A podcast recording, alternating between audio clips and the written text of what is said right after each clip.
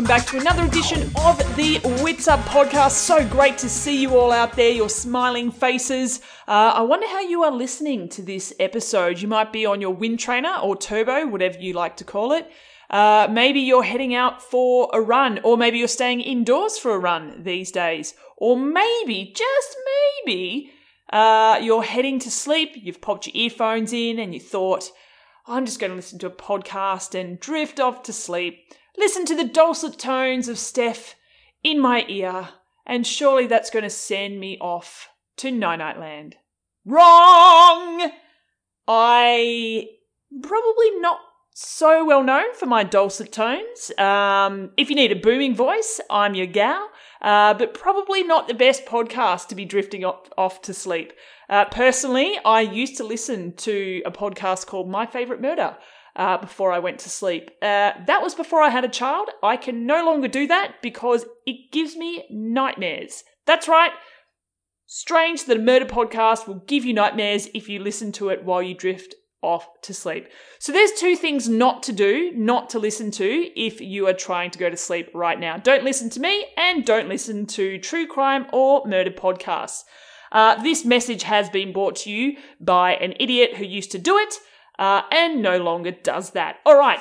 Clearly, I've digressed already. You're all here to listen to Dr. Åsa Lundstrom, so we will get stuck straight in. But before we do, I do want to thank our latest top tiered WIT supporters. Uh, they are our top tiered patrons.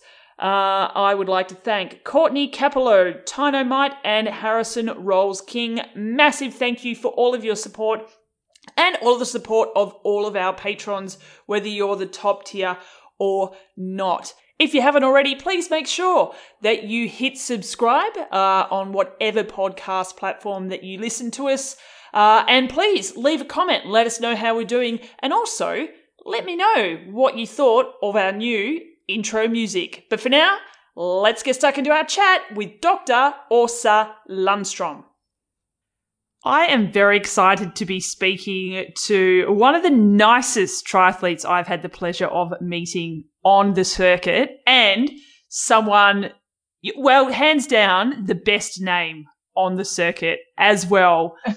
Can everyone please welcome Åsa Lundstrom. And did I get that right? That was perfect. You're one of the non Swedish speaking persons who pronounce my name the best.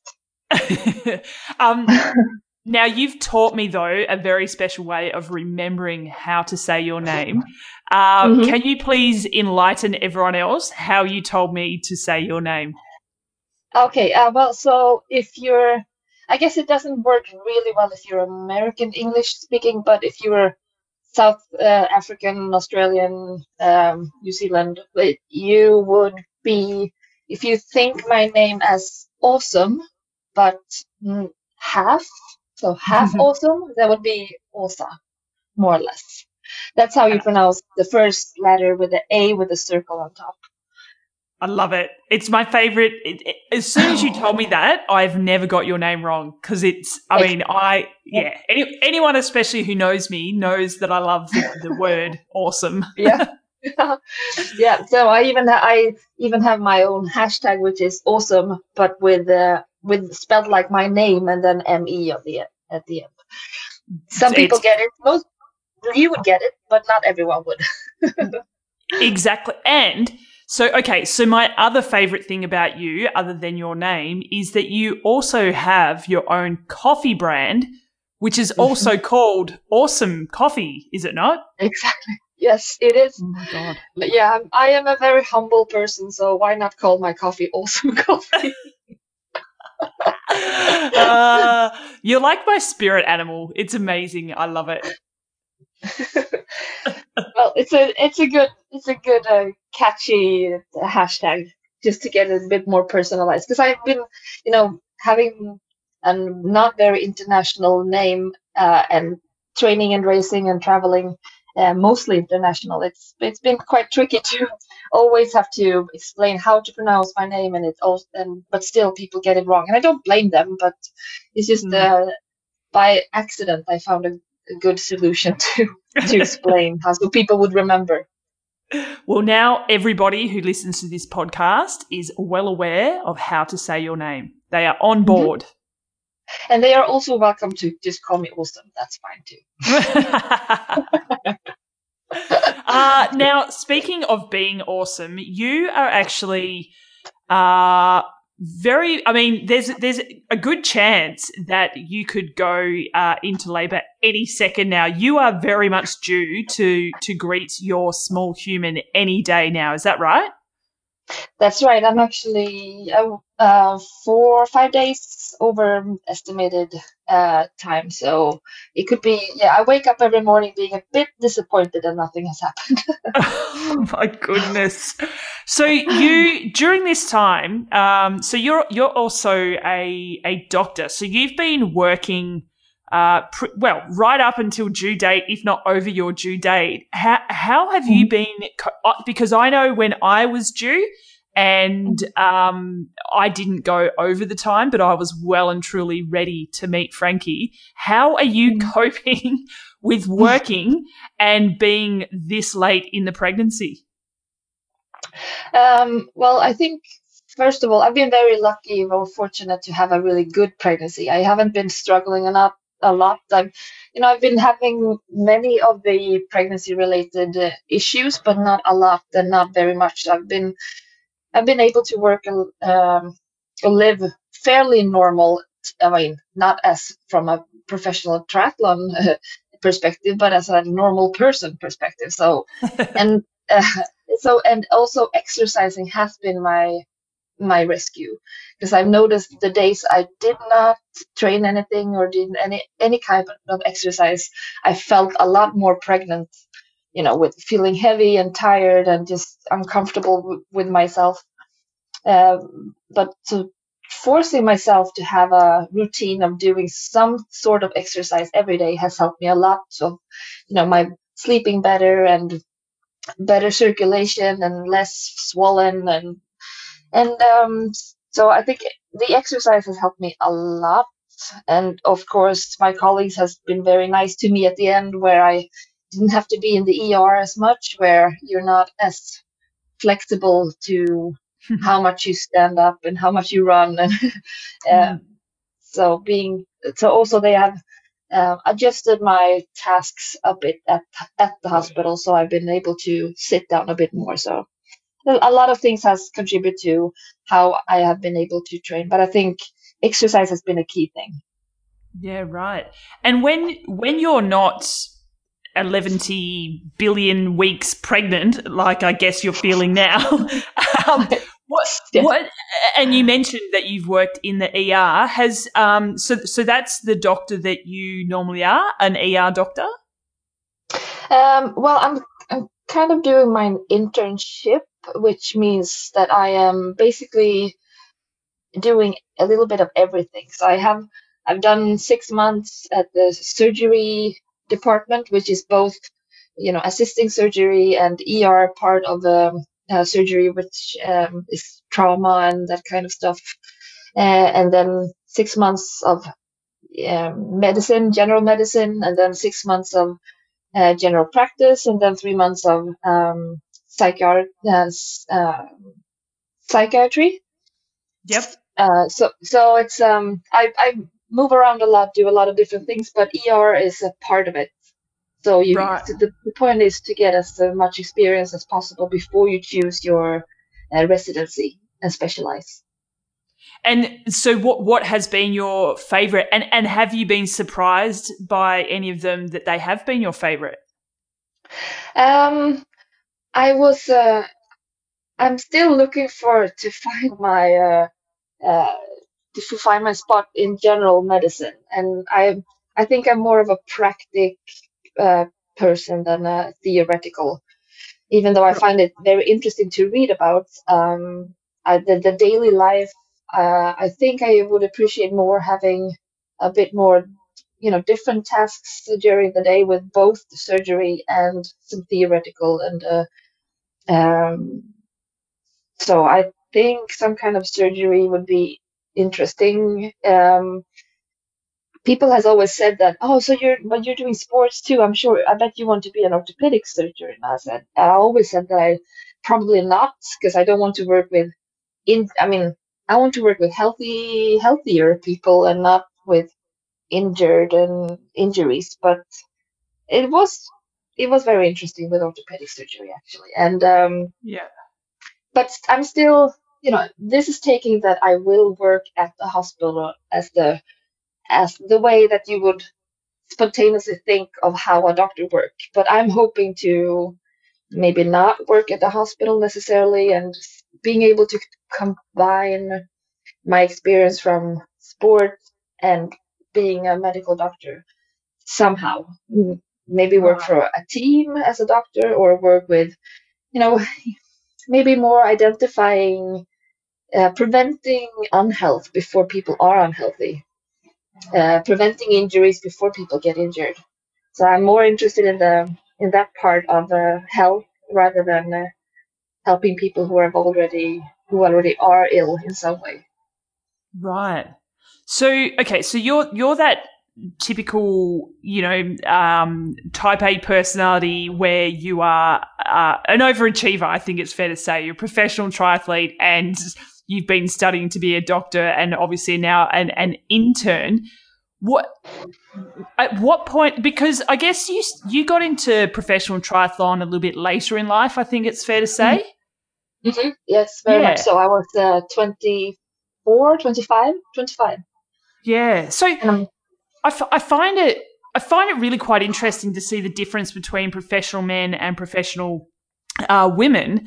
That a, a, lot of the professional women get started in long course racing. I'm talking about. Yeah. Um, they get started a little bit later in life, so they've almost had a bit more of a uh, a different life before they have gotten into it. I, I feel like women that tends to be more on the women's side of things, whereas men tend to, and I'm generalizing, but men mm. tend to start a lot a lot earlier in their professional career. Have you have you found that yourself? Uh, yeah, maybe. Um, I'm not sure. Maybe I, you know, in general, women tend to be more endurant uh, than men, and especially and people in general when as they get older, but women especially. So maybe that's mm. a reason why women tend to, or or they just I don't know. Mm. I don't know, but I, I have noticed the same thing that uh, generally there are um, female athletes are not necessarily been uh, sporting the doing the same sport their entire life or starting late. Mm. It's interesting. So okay, yeah. so uh, back to early. So before you became a prof- professional triathlete and before you became a mm. doctor, what what did you want to be when you grew up? Or did you always want to be a doctor of some sort and then you then the bright shiny light of being a triathlete sort of steered you away from from that line of work for a little while? Um, i think i started i started medical school before i started with triathlon. That's actually how i got into triathlon that i met my future husband at medical school and he was a former triathlon uh, triathletes. Um, oh. So he was the one introducing me to the sports. Um, but well, I had tried it once in, in high school or something, uh, but I I wasn't hooked at at once. I, I found it a bit um, crazy. I think. but then then love then love came along and then uh, it was worth doing the crazy stuff. Uh, and I got hooked. So um, okay, but um, you know, but when I was a child, I I, I think I've always talked about being either a doc, medical doctor or a veterinarian, but I've also talked about being able. I wanted to travel the world. I wanted to.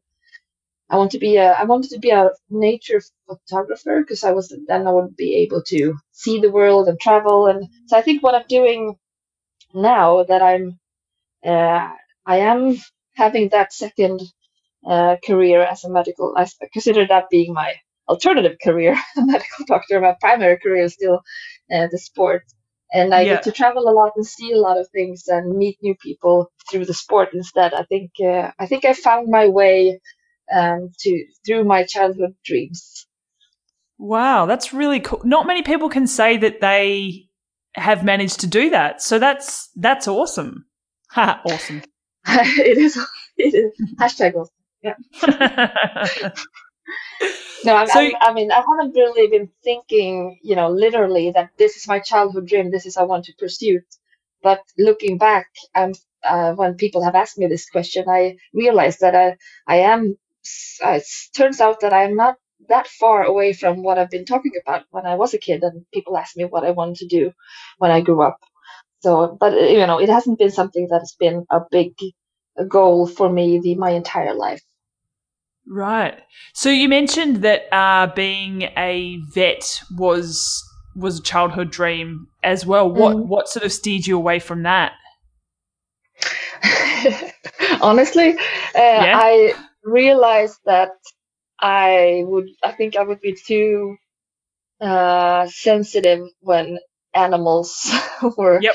not treated well, and I figured uh, humans, ah, not too bad. I I'm I'm laughing because I thought that I wanted to be a vet as a kid as well, Mhm. and then I realized that it would include you know working with animals Mm. who were sick and I, I couldn't I could Yes. not wrap my head around it. I couldn't I couldn't cope.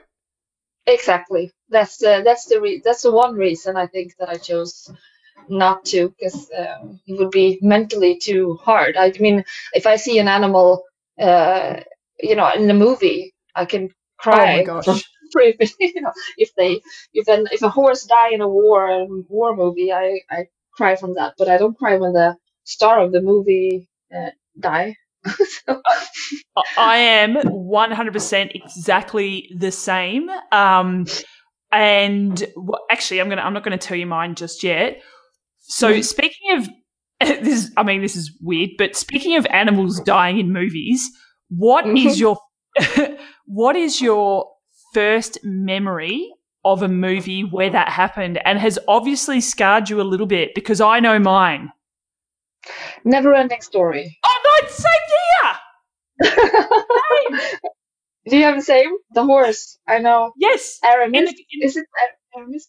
Is it Aramis? Oh, I think. Oh, yeah, yeah, the that white horse when he drowns. Yeah, in the quicksand. Yes, But it's off. I I almost get goosebumps when we talk about it. No horses is supposed to die. Not even in movies. no, I I'm obviously completely agree with you. And apparently, I don't remember this bit. I just remember the screaming, and maybe I blacked out. I don't remember, but I remember screaming. We were at the movies, screaming, Mhm. so upset that Mum had to drag me out of the cinema because I was beside myself. And we, we didn't watch the end of the movie. I had to re- rewatch it another time and would always fast forward over that. Yeah, yeah. And I, I think I watched it. I watched it once, and then I wasn't allowed to watch it for a few years until I was older, and then I watched it uh, with friends. But it took it took many years before I could see it a second time because simply because I wasn't allowed to because it hurt. I mean, I had nightmares and yeah. So that Yeah. it was funny that you mentioned because I. I, I, I almost forgot that I had ever seen that movie until you started talking about animals dying. Then that was an obvious, an obvious choice of movie.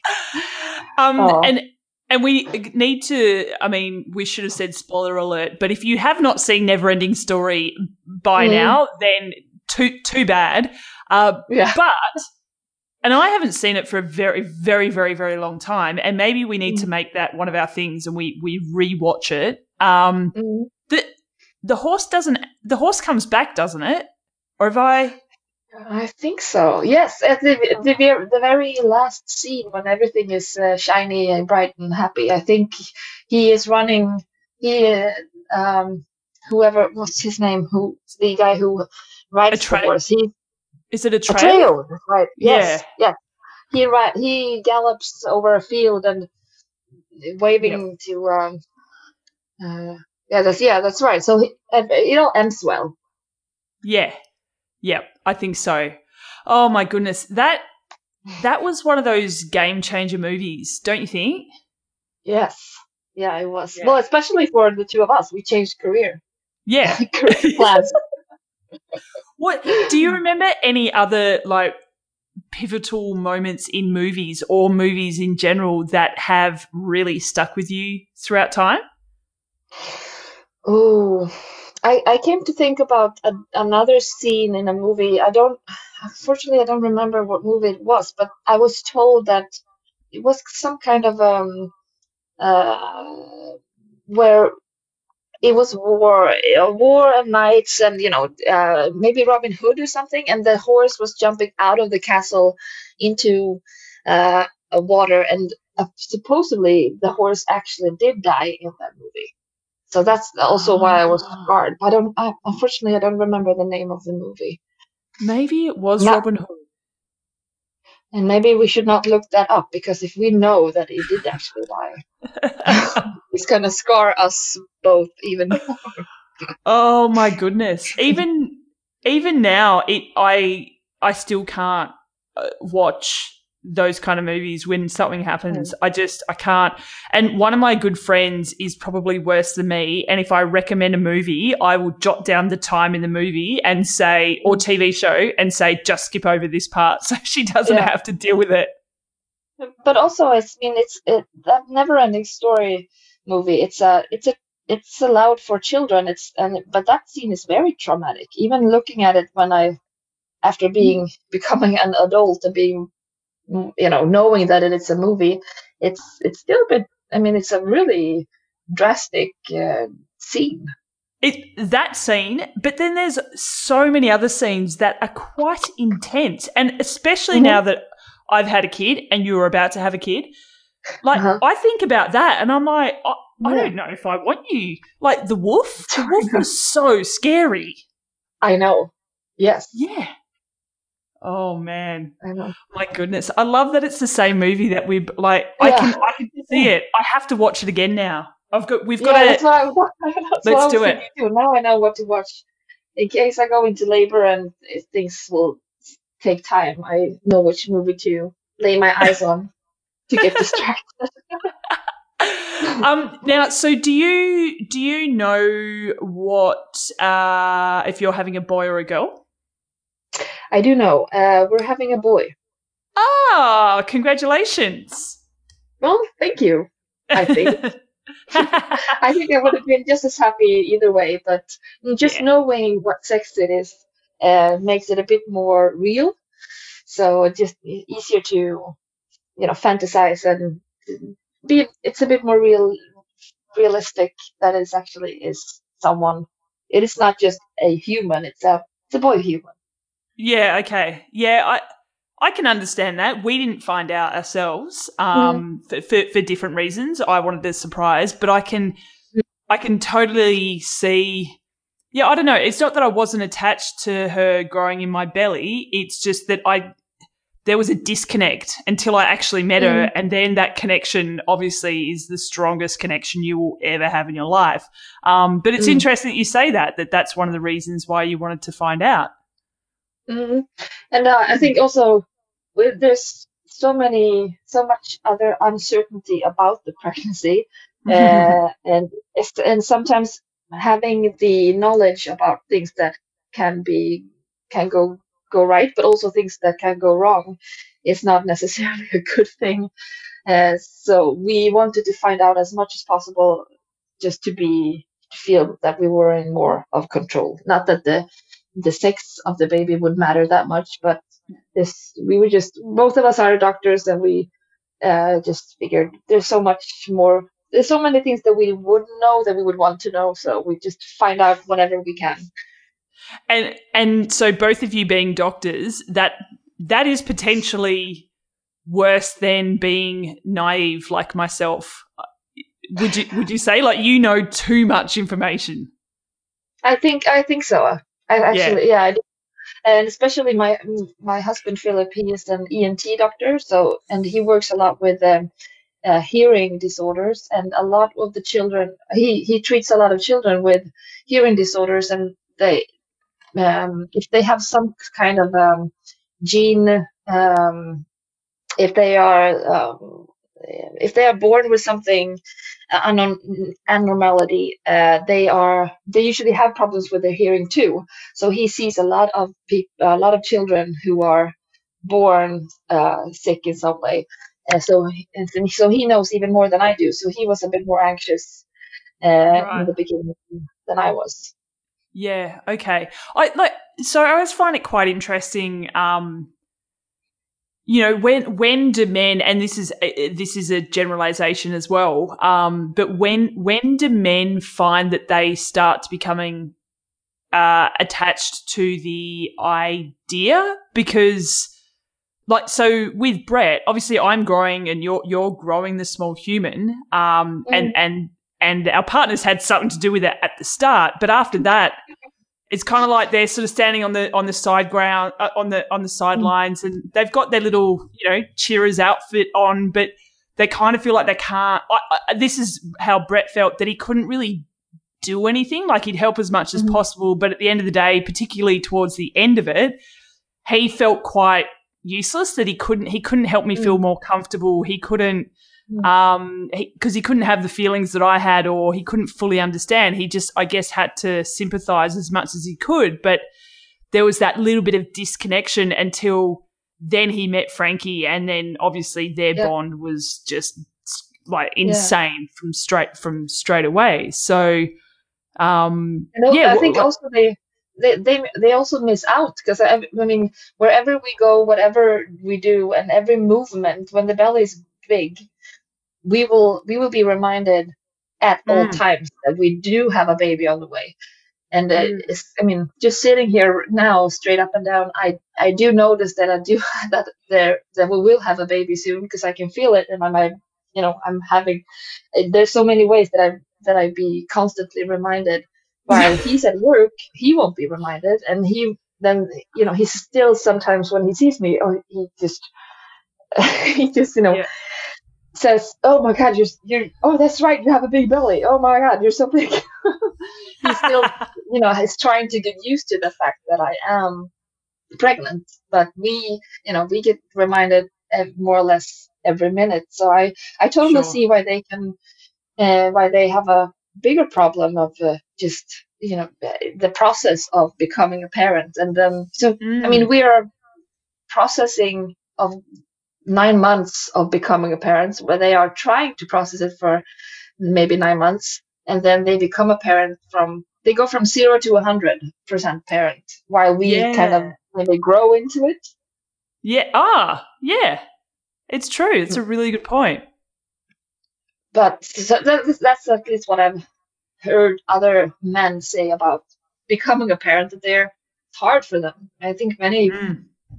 would feel like that it's you know feeling a bit left out or unable to help yeah yeah i, I, I guess that that lack of control and not being able to do mm. anything mm. um yeah would would be extremely tough absolutely mm. Mm. I don't blame men for not being able to connect immediately, or women for that matter, uh, or the, the oh. other parent, or even the parent giving birth, because it's I mean, for me, it doesn't. It's not like it gets less surrealistic that I am pregnant and I'm actually carrying some uh, a human that is half mine inside of me, even though it's. I would, I, mm. I would know how, how and what, and, but, uh, but it's like I'm just getting used to the fact that it is surrealistic. Mm. Uh, but it, it would maybe take longer for them to get used to that fact. Yeah, possibly. I I know that. Uh, so I was induced, so we knew when we were mm. going into the hospital. Um, mm-hmm. and I actually I had a friend who was studying to be a nurse, and mm. I'd said, "Yeah, you can come in and watch the birth. Like, no worries, cool. If we can get it signed off by the obstetrician, sweet." Mm-hmm. And on the way to the hospital, I just had this overwhelming like anxiety attack, and I just rang her and I said, "I actually I don't feel comfortable." Now mm. because I think all of a sudden it hit me because yeah, like it was nine months of a build up and it was just like, oh yeah, mm. day by day, whatever. And then all of a sudden I was like, holy shit, this, yeah. this is about to this happen. actually, yeah. Yeah. yeah. yeah. There's no preparing. Yeah.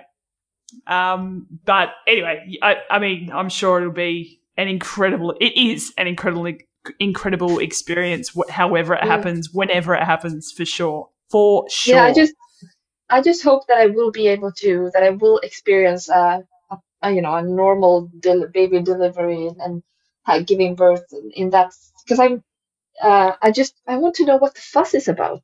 Like everyone is Yeah. talking so much about being pregnant and how how wonder how that is, and you know, deliver a baby and um, giving birth, and like, people compare it to to racing, or you know, and they are assuming how how I would approach it since I have um uh, you know but background as a an elite athlete and and about those aspects of performing I want to know how I will react and how, what will happen and how how how much does it really hurt?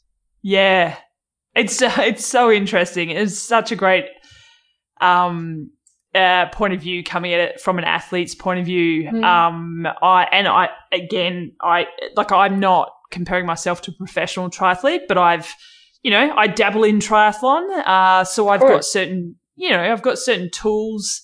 Uh, that I use to sort of mentally deal with things, um, and Mhm. I found that really quite interesting. That Mhm. um, I could I could Could- draw on those experiences. Yeah. Yeah, That's interesting. Um, But this, Hmm. I think what I'm what I'm interested in is, um, I mean, when we're racing or training hard, uh, we are always still always in control. You know, if we yeah, we when we push ourselves running up Palani Road, it's Mm. still up to us how much it hurts. And Yep. you know, even though I I wouldn't allow myself to walk, I could, it's still up to me how you know how hard to push it. But this will be a different experience since I will be in no control. I just have to you know ride along, and it Mm. will be interesting to see how much I can actually use my experience with, like you said, with mental um, mental preparations and um, uh, how much you can actually apply yeah, from one experience to another when it's it is um, a bit different on how what kind of pain it will be and how how how you control the pain because you're you are not in control. yeah, yeah. That's what. oh, So I always thought that it would be a comparison of what's harder, uh, doing an Ironman or having a baby. That's what I thought was the main comparison. But Mhm. in my experience, there is no comparison. Childbirth is Mm. one million percent more painful than doing an Ironman. No, there's like there's no you. Yeah. Okay. so good luck with that. but, however, exactly what you said, it's about um, sort of being out of control because Mhm. you know once the labor kicks in, it's it's kicking in. But it's about how you mentally deal with that, and I think you've got all those tools. It's just, I guess, drawing on, on those experiences and bringing them into into this new experience. Um, yeah, Yeah. I, like I, I find that side of things uh, su- super interesting. And with our obstetrician, um, it was like he almost took the coach. Like I saw him as a coach, and I saw Brett Mhm. as Yep. you know as a coach as well. And so Mhm. that's that's how I got my head around different parts of the the delivery and the labor and everything. And yeah, it's it's super interesting. Yeah, I'm I'm really excited about it, you know curious on how it will be. And I- Yeah. It will be interesting for sure. Absolutely. Um, now that uh, everyone who's not interested in babies has tuned out, uh, I will bring us back to some other things. Um, I, I, I want to go back to uh, growing up. So you, you're obviously a very driven person. Um, you, you know, being a professional triathlete, studying to be a doctor, becoming a doctor. You, you don't you don't get to those positions in life unless you are fairly driven. Um, where do you think that comes from in terms of parents' influence, or or do you have brothers and sisters? I have an older sister. Uh, we are very different. I think. Right. Um, um, I mean, we, she's also very driven, but she uh, she has just a different approach. She she's she is much better to settle with things than I am. I have I'm, Oh. it's mu- have um, struggling a lot more with being satisfied than she is. So and I admire her for that. But I think um, I'm and my parents or our parents got divorced when I was seven or eight. And Yeah. and when they did, my mom took mostly care of the, the two of us and uh, she at the same time she wanted to fulfill her dream, which was becoming a teacher and um, and uh, a principal. Um, and she she did that when she was taking care of the two of us, and you know, going from working back to school when she was, I think she was 35 when she went back to school, and getting divorced, and um, you don't get a, get a huge paycheck when you're studying full time, and you have two two children to mm. take care of. So I think that was a big inspiration. Um, but I, but also I think in general, my parents has always been that the of that mindset that hard work must pay off. It, it's that's how that's how it must work. Uh, life must work, um, and if you're not working hard, then it, you will for sure not get paid off. But yeah. if you try, then you have the best um, conditions or the best opportunities to get what you want. And I guess um, I haven't ever felt like I'm a talent in anything. Um, not when I was in school, when I was in, you know, a child, or I played soccer when I was younger, and I didn't have a talent in, in playing soccer, football, uh, or in school, but I could somehow uh, compensate my lack of talent with uh, working hard. so I was, I not that I I was not the one who was uh, you know doing all the tricks with the with the football, but I could I could just run. I just never stopped running instead to compensate. So they still let me play. I love it. So okay, so you you say that uh, essentially that's one of the things that you learnt from your parents, in particular your mum, that hard work pays off. Do mm-hmm. do you think you learnt that or you recognize that, I should say, when you were younger, or it took until you were an adult to recognize that they were the lessons that you learned? I think it was um, uh, looking back perspective. I didn't. Right. I I can't. I can't really say that I was thinking those uh, thoughts as I was doing it when I was 11 or you know 14. But looking back, uh, since I mean I've I've been asked that question before, and I've been also asking myself that question because I, uh, it is, I guess, it's not very common to, to do, you know, not to say no to, to you know, I want to say yes to everything and I want to give everything a try and, yeah. and that uh, stimulates me a lot and why, why, what that comes from, what that satisfaction, um, comes from, not from just being satisfied with trying one thing, but I want to try everything and, um, I, I think I'm just a product of hard work. I'm not. I'm definitely not a talent.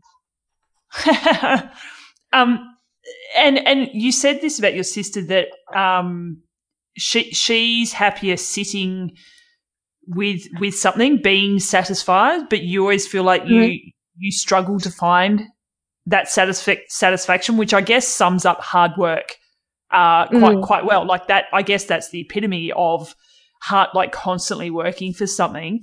But do you find that that's ever got to a point where it's taking you over the edge trying to perfect something?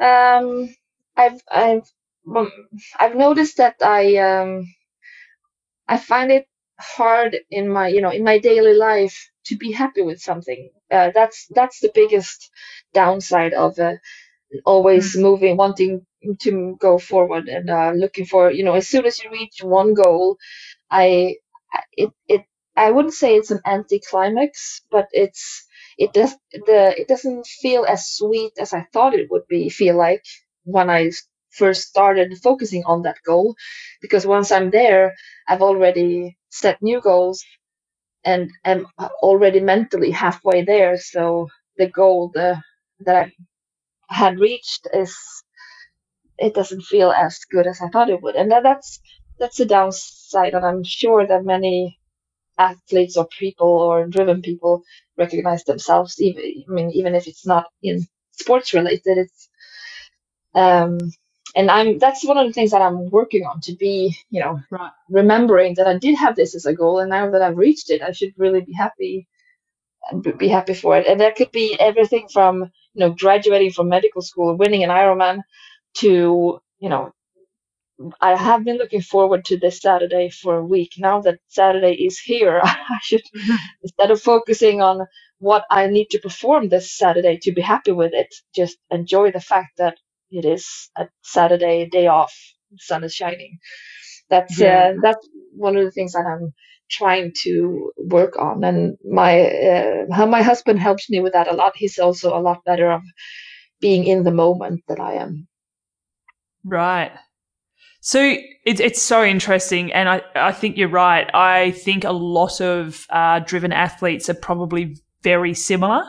Um, mm. I know that, like, I know that, I mean, I, and I haven't raced properly in quite a few years, but I know that every single iron distance that I've done, um, and I've done, I've, I mean, I've only done six. I shouldn't say only, I've done six. No. I, yeah. I know but I know that throughout the race, I am constantly thinking, oh, I should have done this. I need to do this mm. for the next race instead of just um, thinking, like, wow, I'm at Challenge Roth and mm. I'm racing one of the greatest races, if not the greatest race on yeah. the planet. I, I had that feeling once when I was over there because I was quite underdone going into it and I just wanted to get mm. around. So I just thoroughly enjoyed it. But every other mm. race, I've always been thinking about – the next one. And so it's something for me that I need to work on as mm. well. Do you do you think you're getting better at it?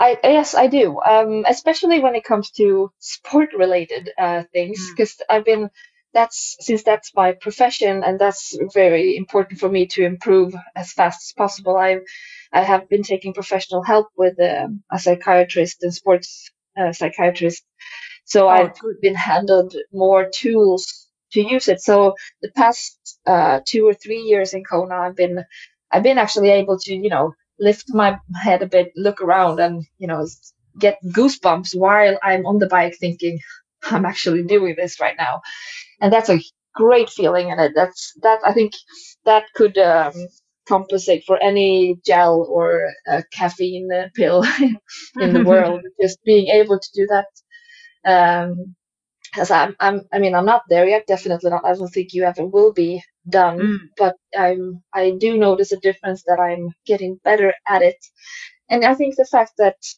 just being aware of that I am not great at it is a good step along the way to become better at it. Yeah, both in sports, but also in general to yeah to you know enjoy the ride, not only not only the goal yeah. So when you talk about in general, um, uh, like, are you quite a competitive person uh, in day to day activities? Uh, yes. I feel like you and I is, are very similar. yeah, but it's it's also because I think that also put uh, you know some shiny glitter to your daily life. That if you if something can be if it could be competitive, if you can make something, uh, you know, a daily thing, and you can make it uh, a competition, then you can make sure that you win a lot more often. and it will be, and you can then you can have your own little victories, daily victories. For example, finding the best parking spot. Actually, I did. Um, so I don't do a whole heap of research before I do these podcasts, mainly because mm. I like to see where it goes, and I like to assume mm. uh, that our audience doesn't know all the ins and outs about all uh, about athletes. So I like to go into it. Um, a little bit naive so that I can ask the questions and not make any assumptions. Uh, mm. But one thing that I did find out when I just uh, did just a tiny bit of research the other day is that one of your claims to fame is that you are awesome, using that word intentionally, mm-hmm. at mm-hmm. parallel parking. True story. I just I remember um, before when I was taking my driver's license, I remember people saying how hard it was to parallel park. So I uh, that was one of my biggest goals when I want when taking my driver's license that I wanted to become the parallel parker. Uh, the the person that people talked about for years to Yes. come at that driving Yeah. school. Yeah. Do you remember that old lady? She, yeah, she was great at parallel parking. That's right. Life goals. Brilliant. yeah, exactly. So so what what what is your thoughts on rear cameras in cars? um, yes, uh, I appreciate them, but I also think it's a bit of cheating. Yeah. You know, it's it's it's like automatic driving too. It's uh, where's the challenge? I, I'm I'm I'm with you. I 100% agree. I think it's making it's turning people into very lazy drivers. They don't Mhm. understand how the car works properly. Mm. Um, yeah, I'm all about manual and using mirrors uh, as Mhm. opposed to using a, a camera. Yeah. I agree. On the other hand, if if that can stop, if the rear camera can stop people from hitting my car, uh, I think it's great that they use it. so it's not True. that I, it's not that I, you know, it's and it's it, you know if it, if it makes traffic safer, of course it's a good, it's a good thing. But I I do appreciate that uh, you know like you said the manual, uh, the, the the little challenge of of actually maneuvering a car, not Yeah. only being in a car. Uh, and and I do agree, and it it definitely has its value, and it's a, an Mm. amazing uh, invention that they've brought into pretty much every car, brand new car that comes off the uh, car lot these days. Uh, but yeah, I do, I do think uh, that people have become a little bit lazy when it comes to learning how to maneuver a car properly. Mm. I mean, they've got things on the side mirrors now that flash and beep when a car's coming up. Like, just Yeah. learn how to check your mirrors. And it's also a bit risky because if you get used to having all those facilities and then suddenly they don't work, or you choose, or you Yep. drive a different car that don't have it, then they you suddenly you start, you know, you you wait um, for the beep before you stop your car, and then you never hear the Yep. beep, and then you hit the wall. So it's exactly. dangerous too. Yeah. So a few years ago, when I was at Chal- actually, it was on. We were celebrating our wedding, so I was in Roth with Brady and two of our good mates, and we mm-hmm. had to get from Roth back to Frankfurt to drop off a rental car, and then drive another car from Frankfurt to Brussels in Belgium. But the car that we had to drive from Frankfurt to Brussels, which like I, I think it was like an eight-hour drive or a six, however long, it was quite a long way Mm. was a manual. And I was the only person out of four who could drive a manual. So I had to do all the driving. I was also the person who was up the latest partying at the Challenge Roth after party the longest. So I was the one that probably should have been asleep on the back seat, Mm. but I was the one that had to drive the entire way. So lift your Good game, you're a driven person. yeah, exactly. oh man. Um, okay, so let's wind it back uh, a little bit further. Actually, no, it's probably not further because you started triathlon a little bit later, and I know Mhm. that uh, your now husband. It's Philip, isn't it? Yes, Philip. Yeah. He he essentially got you into triathlon. Mhm.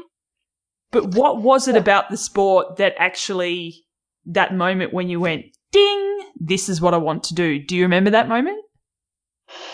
Um, I don't remember the exact moment. I think uh, I think it is. It's not one thing about the sport, and it's not one memory that hooked me to the sport. I think I think that's also why I like the sport because it is the complexity of it, of the fact that it is actually three sports in one, plus the transitions um, the fact that you can you can start late. You don't necessarily have to have been swimming since you were six years old to have a chance in the sport. At least not in in longer distances, or as it looks now. Um, and um, the community is just, I think, different from many other sports that I've tried. I thought I was a team player since you know, playing soccer for 12 years.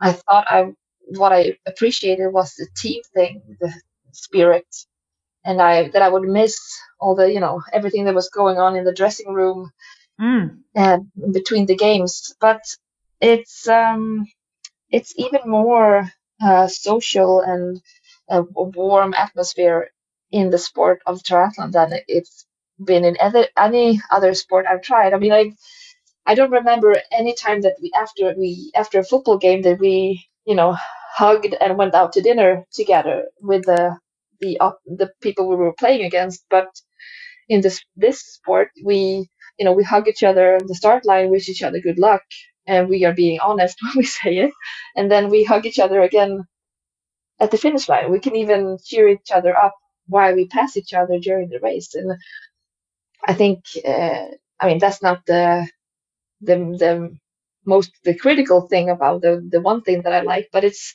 it just uh, says a lot about what type of people who are in the sport and also the fact that it is three sports and I love the exercise. I, I mean, I love to race, but I also love the training and um, yeah. you can train a lot without uh, being bored because there's so much variety within each of the disciplines. Um, and it's not, and also with the longer distances, there's a different type of mental aspect and challenge that you would see from a shorter distances or sports, other sports that I really um, I find very interesting. Yeah. You and I are so similar because that's exactly how I felt when I got into triathlon. Yeah. I, yeah, I was a team sport player for forever and mm. never, never, ever thought that I'd be interested in an individual sport. But for the same mm-hmm. reasons, I fell in love with it as mm. well.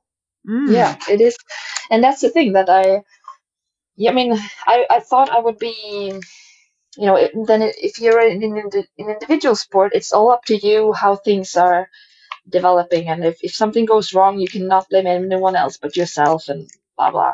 But yeah. it's uh, it's also one of the be- the beauties of it, and it's it. I think it develops you a lot as a person.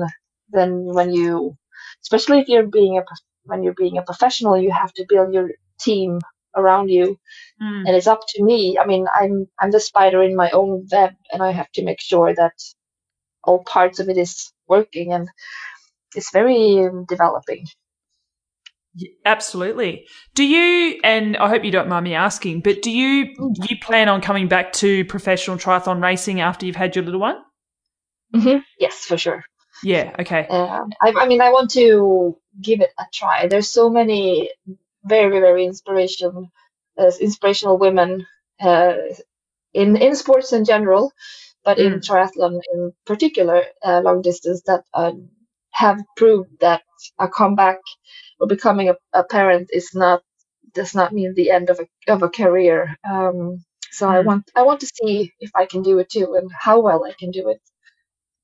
And and do you is that an important message for you to give to your kid and to other kids? Uh, yes, I think it's an important message to to everyone. Uh, sure. That it's and that it's not, you know, it shouldn't be it shouldn't be the end of a career uh, because having a fam starting a family you you shouldn't be have you shouldn't have to choose between one or the other not not when we're, we're in 2020 um so i want to show prove who everyone everyone who would be in doubt um or who would think that oh so this must mean that that just yeah. gives, gives even more spark to my fire i mean i'm of course i'm doing this because i want to that's the the, the core of it but yeah uh it would be great if i could uh prove a point too Yeah. Can I, um, and please excuse my ignorance, but I, do, I don't know the culture of Sweden very well. It, when you were growing up, or, or, or now that I guess particularly because you're about to become a parent, as children in Sweden, were do you feel like you were afforded uh, all the opportunities that you wanted uh, in terms of um, male versus female? Um, no, I think okay. Sweden is very. I think Sweden is compared to many other countries. Uh, we have come a long way, but we're definitely not there yet in in all aspects of work and the sports um, and culture. Right. And, and, and that, that's both men, you know, male versus female, but also uh, social um, status or color of skin. Even though we would think we we're there, we have come a long way, but we're not completely there. And and do you, as a professional triathlete, feel like that that's a story that you can change? Um, I think I can contribute. I hope I can contribute. That yeah. would be that would that would give, also give my my ambition and my drive a bigger meaning if I could, and I hope I can. Um, and it's, that's also one of the reasons why I enjoy using so using um, social media because sometimes you get some positive feedback of people being inspired um, to do something that they maybe wouldn't dare to do, or um, and so and that that's a huge um, um, satisfaction to be able to inspire people to just by being doing stuff that you love, inspire people to do things that they didn't dare to do or take yeah. a step that they didn't think they could. Yeah. So when when you were growing up, did you feel like you had any of those kind of role models? Um, I think I had several, and and most of them were women. My mom was one of them, and my oh. my great grandmother. Um, she died the a uh, few years ago, age uh, 102. Wow. And she's always yeah, she's so and she's always been, you know, she's always had the mindset not corresponding to her the the you know the the time that um, that she was living in. She's always if I always had the feeling that she was ahead of her time with the mental mindset and uh, her approach to life. And I also think that's one of the reasons she she was able to live that long because she she was um, she had a different mindset than many other many other uh, being born at her at her time. Um, But uh, there have been many people along the way. Uh, those two have been uh, have a big impact on me, and also that's one of the things that that I don't have. I haven't necessarily thought of it along the way, but looking back, mm. I relate a lot to my mom and to my great grandmother. What what's um now looking back? Is there any particular memories that stick in your mind? Um, I remember when just when we have moved from my dad's and bought a an an ap- apartment for my mom and my sister and for me to live in and she my mom had just gone back to school and she had to do like a general um, like a catch up year from high school before she could start uh, university to study to be a teacher. And I just remember when I came into her her office and she was crying. Um, and and I just and we talked a bit, and I was of course worried why she was crying. I was eight year old. old. I didn't really understand, but um, mm. I don't remember what she said, but I just remember having a really strong feeling of that she's really doing this because she would she thinks she really believes that this will be worth it in the end and mm. it's it's she is struggling right now but um, she does it because she wants to because she thinks it has a bigger purpose and mm. we just you know and whatever we said we decided to uh, work through it together and i wanted to help her as much as i could and she wanted to help me because of course, she wouldn't have as much time for us kids when she had to study at the same time. Um, yeah. And just, I just remember having a good, a nice bond there when she was when she was struggling, and she yeah. tried to hide the fact that she was struggling, and uh, and I saw her crying. I, I remember that as a strong, um, strong memory. It's it's funny, not funny, but it's, I don't know, as an adult and now parent, um, I guess you always have this overwhelming sense of protecting kids, whether they're mm-hmm. your own or not. Um, yeah.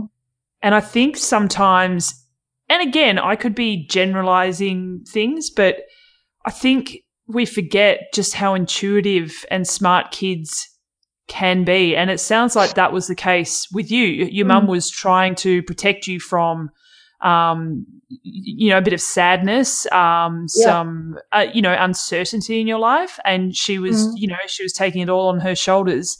Um, mm.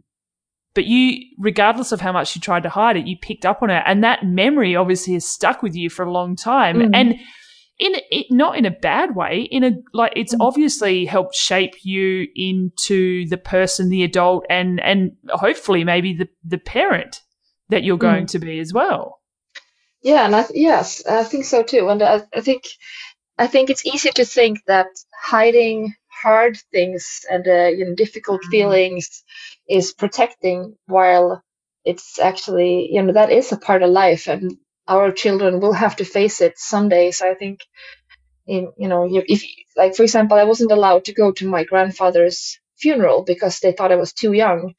But I mean, oh. I also that's because of course they were thinking about protecting me, but I think also that's a you know it's a it's part of life too and even though you don't understand everything i think it's important to be a part of every life's feelings also the hard ones i and i think it's developing also for children. I mean, I'm, I'm not just saying this because I'm, I mean, that's the fact. I, you know, mm. maybe some, some children and it, it's some situations, it is a good thing to try to protect children from bad experiences and, and hard feelings. But I think mm. in general, we might be overprotecting uh, and not necessarily doing children a favor by doing it. Yeah. Yeah, it's it's it's certainly interesting, and even just looking at the world and the space that we're in at the moment, I'm, you know, Frankie doesn't, you know, particularly she under all she really understands at the moment is that her dad's home and she gets to hang out with her mm. dad all the time, which is amazing. Mm-hmm. Uh, mm. But I I quite like asking my friends who have got older kids um, what what they're explaining, you know, to their children about what's happening in the world right now, and it's uh, yeah, it's certainly super interesting because uh, a lot of kids, well, younger kids, I guess, don't don't understand why they can't go up and mm. you know hug hug their mates at daycare or yeah. at the park or yeah. So it's um. I don't know. I think it's it's a it's always a fine line, and it's also um, yeah, something that's always evolving for sure. Yeah, and it's very complex. I mean, how do you explain to a two-year-old or a three-year-old that, you know, we have we have this virus right now? I mean, it's it's a, it is also very hard to know where, like you said, where to draw the line and what mm. to explain and what not to explain, because they are not, they do not understand as much as an adult, and uh, mm. so we mm. can expect we cannot expect them to do that either. Maybe so. So yeah, it is really hard.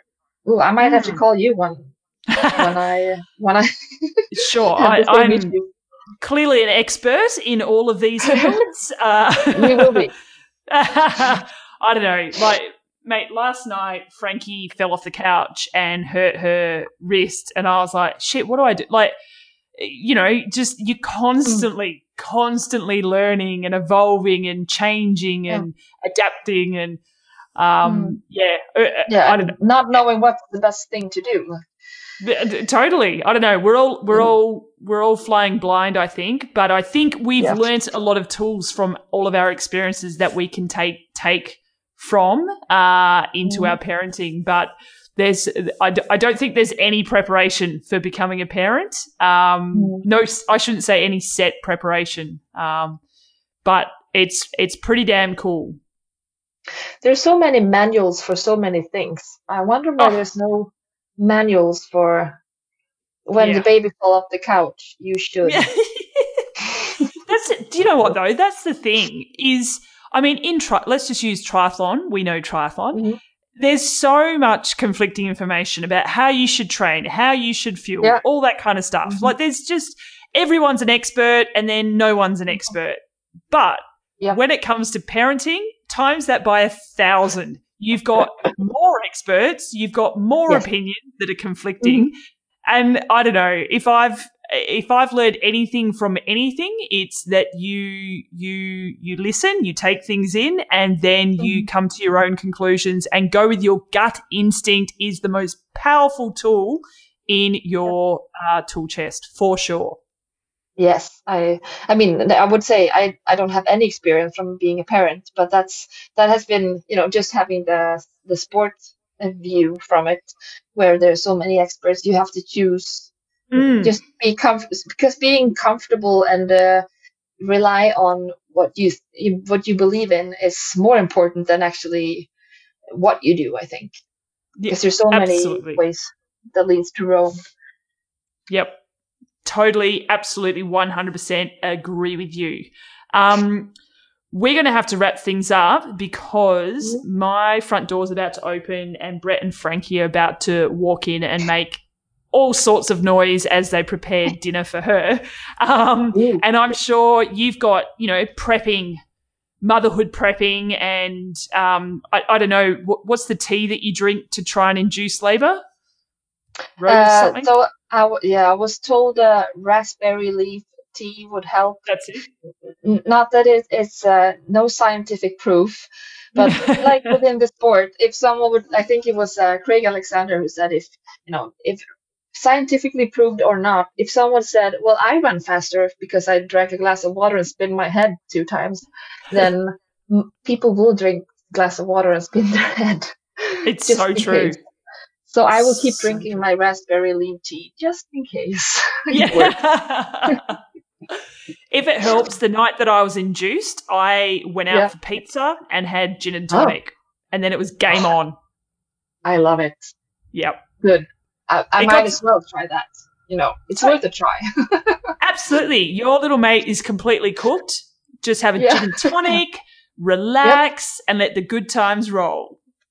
Sounds good. Good plan. Åsa, it has been awesome getting to know you a little bit better. Thank you so much for spending over an hour of your precious time with me. I appreciate it. well, thank you. Thank you. It's a pleasure to talk to you, like always. And uh, actually, I was trying to remember the other day when we first met, and I cannot even Mhm. remember.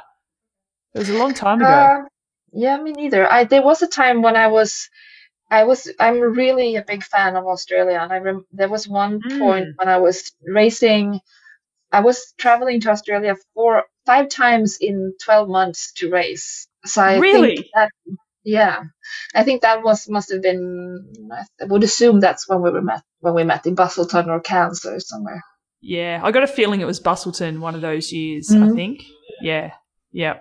Well, we hope to have you back again one day, and I very much look forward to uh, talking to you on the other side of parenthood. Um, Yes. And, Yeah, oh, me too. I'm sure I have a lot of questions for you. oh, mate, anything that, I mean, I, like I said, I am certainly no expert, but I can tell you my experiences. Um, Yeah. But I think that's, that's what the uh, the Grace and Motherhood Network is is absolutely all about. So fire away. Yes, sounds good. Thank you so All much, right. Steph. Thanks, Legend, and enjoy the experience as much as you can. I will. Thank you. Thank you. See ya. Bye. Bye.